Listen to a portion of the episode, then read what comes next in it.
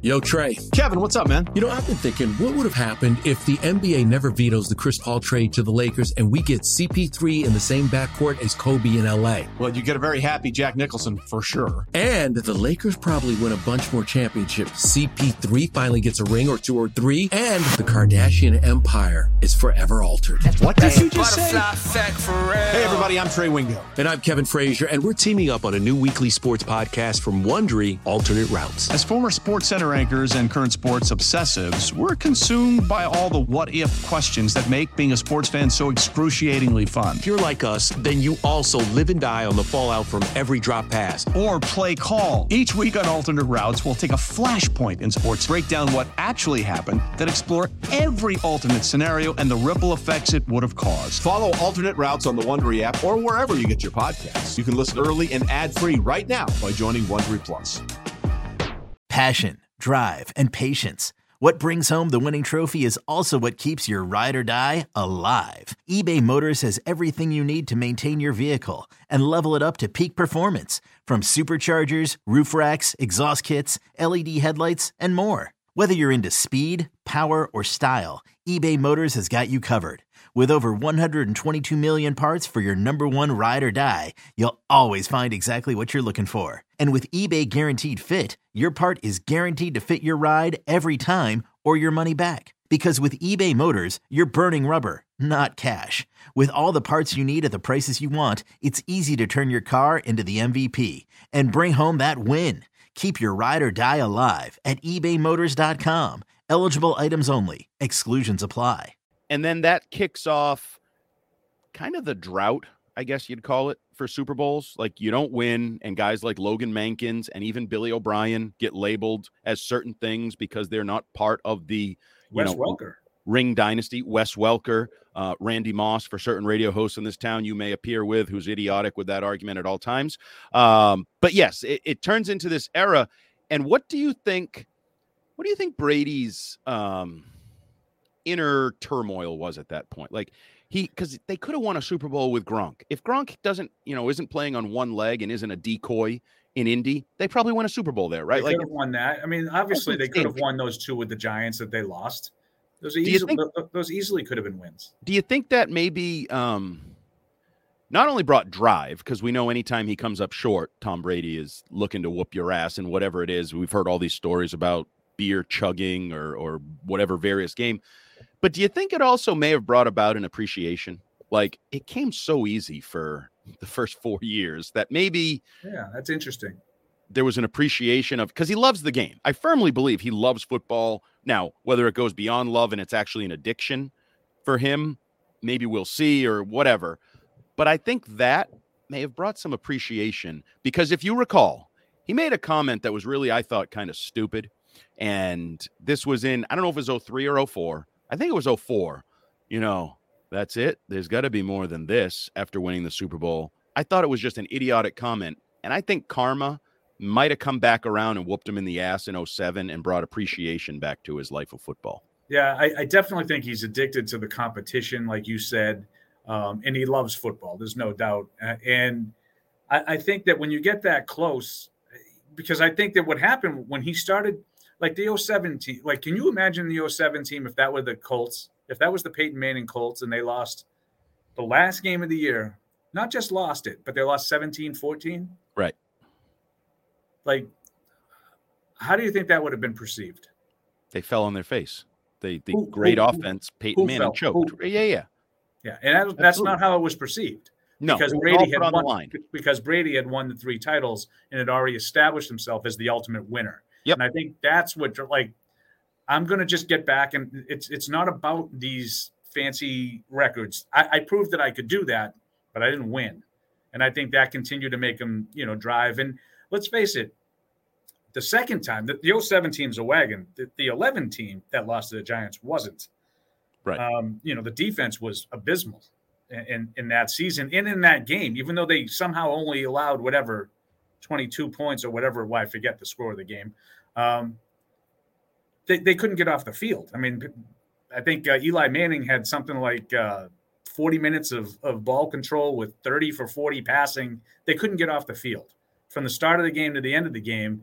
And I think Brady probably looked at that as a like a measure of frustration. Like I just I, I need a little support, you know, to get you know to get over the top. And then you saw them sort of go out shortly thereafter. First, they make a big trade for Aqib Talib, and then they get Darrelle Revis in 14 with Browner, and that defense gets, you know, gets settled. But that was what was it, 10 years, Andy, right? Oh yeah. And I know that sounds silly to say, like, they had to go 10 years without, you know, between Super Bowls, but that's a long time for a quarterback to be part of two different sets of, of success eh, within the same dynasty. 10 years. That's a long time. That's well, a whole that, career. I, I was going to say that's why people talk about Brady having two Hall of Fame careers. You can break right. it up into two segments, and either one gets into Canton. Uh, I want to ask you a question that I don't know the answer to. I'll be honest with you. I have sort of an opinion on, um, just sort of philosophically as much as anecdotally. But so Brady becomes a passer, a slinger, like a throw the ball around all the time, a Peyton Manning, whatever you want to call it.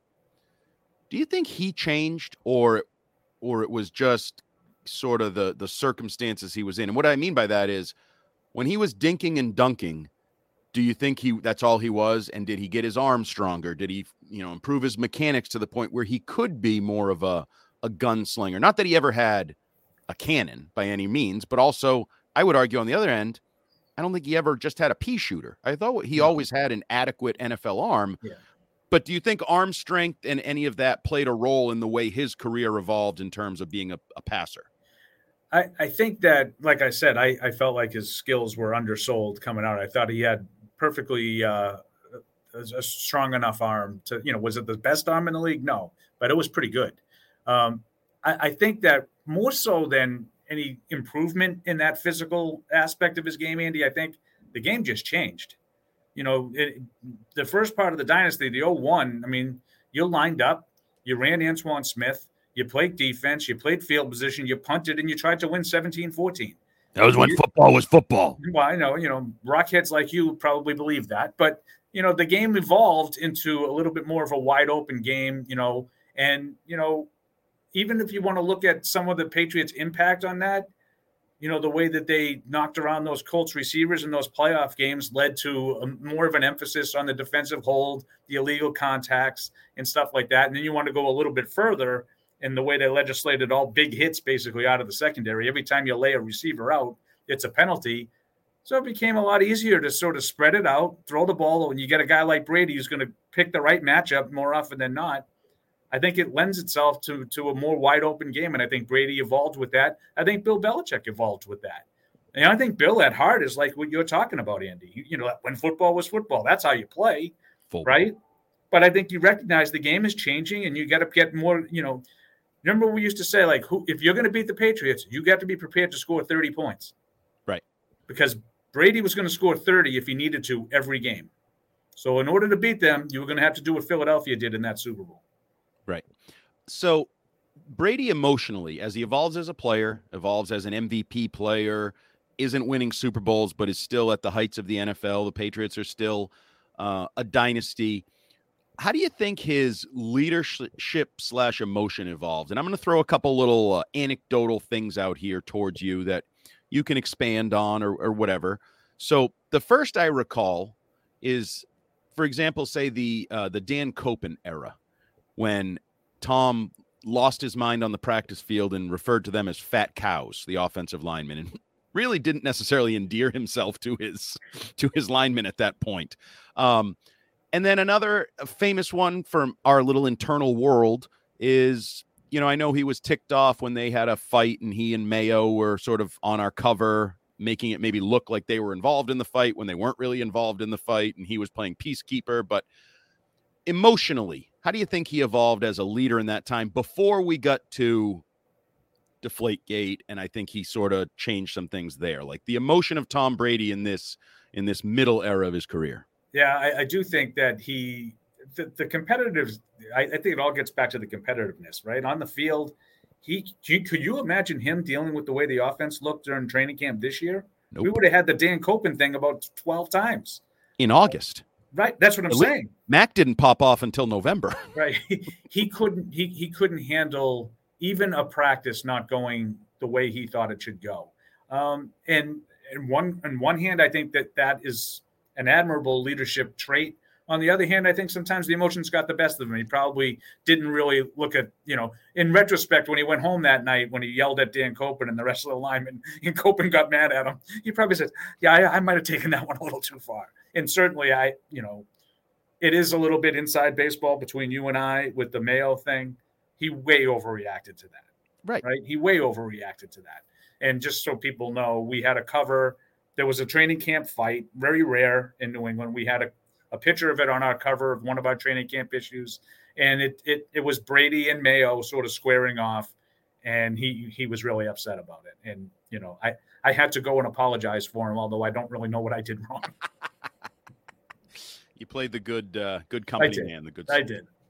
Um, okay, so now I want to transition here on six rings and football things, the Tom Brady career retrospective for the second straight off season and look into the final stages of what was the end of his Patriots career, but then the transition to uh, Tampa Bay and all the debates of Belichick versus Brady. The one thing I, I did tweet out we now definitively know that Tom Brady will go into the Hall of Fame before Bill Belichick, correct? Uh, yeah. Yeah, because I don't think Bill's retiring anytime soon. So, right. so, so Brady is going to beat Belichick to Canton. Fact, not opinion. Fact. Fact. Can't argue with it. Right? I don't know what it means. I don't know what it means, but it's going to beat him here too, to, to, the more prestigious Hall of Fame. Uh, quick side question: Here, as in Gillette Stadium, the Hall at Patriot Place, the red jacket ceremony, not the gold jacket ceremony, uh, will that be coming um, within the year, or will he wait the traditional period? Okay, so this is funny. Um, I want to state emphatically that this is not anything official. Okay. Okay. There have been no conversations with anybody of any importance. This is just something that I spoke with Fred about this morning. Okay. Fred Kirsch. Right. So this is not anything that is happening. And Fred is a big swing, and you know what? At at but I I I sort of threw it out there that yes, we should waive that four year period. Absolutely. Okay. Maybe wait at least a year just to make sure that this is you know for good this time. Um, oh, it's for good. Did you see him crying? No, I, I agree. I agree. I don't think I don't think he's coming back, but it doesn't have to be immediate. I don't think this should be handled the way all the other ones were handled, Andy. Like when Vince Wilfork goes in and Teddy Bruschi goes in and Drew Bledsoe goes in, and you have the big ceremony in the summer, you know, during the preseason out in the plaza, and then at halftime of one of their games, you, you have them speak and you know do all that. This is Tom Brady. I don't want to do it like everybody else. He's different.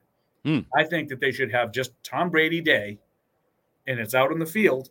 You have the stage set up like it's almost like the concert, you know, with all the field seating yep. on the TerraPlast and and all yep. of that, and you invite, you know, anybody that wants to come, and you get like Peyton Manning to come, mm. and all kinds of former, you know, uh, rivals. Uh, you get Ed, Ed Reed and Ray Lewis, and like this, Charles this, Woodson. Yeah, this would be great. Remember Larry Bird's retirement here? I, I, was what I was just when you were saying this, I was thinking Larry Bird and, and Magic. That's what they should do. And and the, like it's not like in the in the football season. This is like May 15th is Tom right. Brady Day. And it's hyped and pumped up and promoted. And it's a big deal. And then when you do, you know, so he's in the Hall of Fame, and then you're retiring number 12.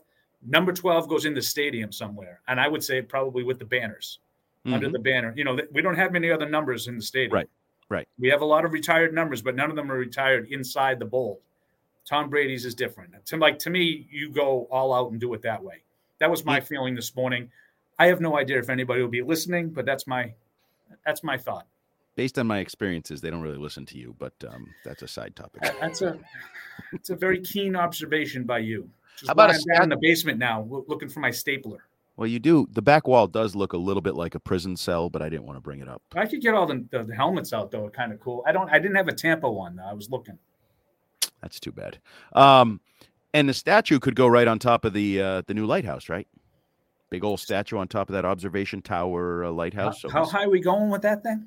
I don't know. You have a statue on top of the lighthouse. Yeah, I don't know. They're limited. You put a light on it so planes don't hit it or something. But how cool would that good be? back there, by the way. That a lot construction's really coming along. Oh, good.